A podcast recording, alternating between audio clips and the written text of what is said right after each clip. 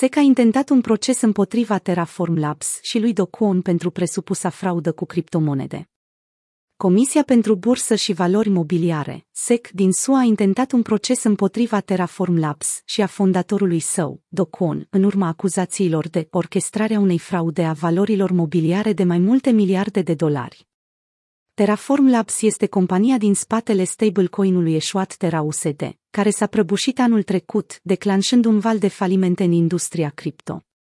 SEC a emis o declarație pe 16 februarie, afirmând că Terraform Labs și fondatorul său, Docon, au oferit și vândut un set interconectat de valori mobiliare cripto, multe dintre acestea fiind vândute în tranzacții neînregistrate.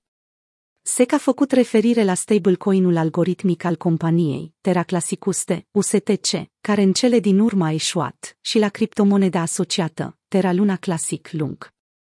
Conform declarației, SEC a susținut că Terraform și Cooni au indus în eroare pe investitori cu privire la diferite probleme, inclusiv cine folosea Terra USD pentru plăți. De asemenea, agenția a numit atât protocolul Anchor, cât și tocul Luna Drept, active cripto de securitate. Terraform Labs și Docon au promovat protocolul Anchor, care a fost promovat că oferă 20% dobândă pentru depozitele USTC. Procesul deschis de SEC acuză Terraform Labs și fondatorul, Docon, că au prezentat în mod eronat stabilitatea stablecoin-ului algoritmic UST, care trebuia să fie ancorat în raport cu dolarul american. Procesul susține că, dacă prețul UST scade sub un dolar și nu este restabilit rapid de algoritm, va provoca colapsul întregului ecosistem Terraform, deoarece nu existau rezerve sau garanții pentru UST și Luna, cunoscute anterior ca Terra USD, UST și Terra Luna.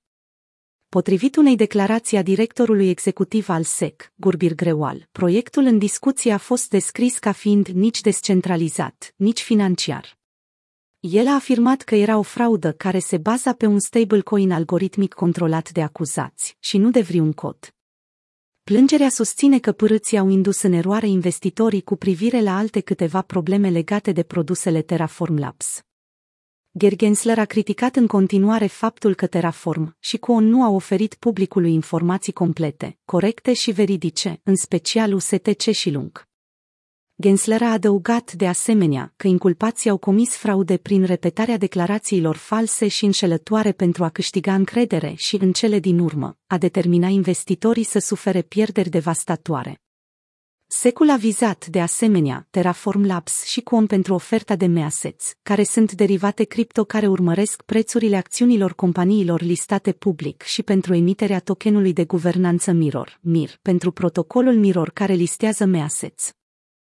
Plângerea a pretins că compania și Con au vândut Mir ca o valoare mobiliară neregistrată, chiar dacă a fost comercializat ca un token de utilitate, și că au făcut declarații înșelătoare despre riscurile asociate investițiilor în token.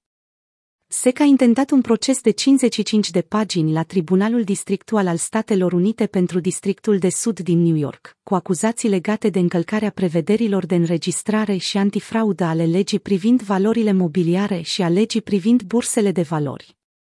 În mai anul trecut, USTC și-a pierdut paritatea cu dolarul american, ceea ce a făcut ca prețul său să scadă și, ulterior, la prăbușirea prețului lung, ștergându-le efectiv valoarea. Acest lucru a declanșat o criză generală pe piața de activelor digitale, ceea ce a dus la o pierdere estimată la 40 de miliarde de dolari. Un grafic pe un an al prețurilor USTC care arată evenimentul din MyCoinGecko. Gensler a lăudat personalul SEC pentru investigația lor, declarând de asemenea că acuzații au încercat să ne împiedice să obținem informații importante despre afacerea lor. El a adăugat în continuare, acest caz demonstrează că unele companii de criptomonede vor face eforturi mari pentru a evita respectarea legilor privind valorile mobiliare. Este Do Kwon încă în libertate. Kwon, care este cetățean sudcorean, este în libertate și se crede că se află în Serbia. El și-a părăsit reședința din Singapore în septembrie, după ce o instanță din Seul a emis un mandat de arestare pentru el ulterior. Interpol a emis un aviz roșu pentru Con către agențiile de aplicare a legii din întreaga lume în septembrie. Con a negat acuzațiile conform cărora s-ar ascunde de autorități, în timp ce Terraform a acuzat Corea de Sud că politizează foarte mult urmărirea penală a lui Con.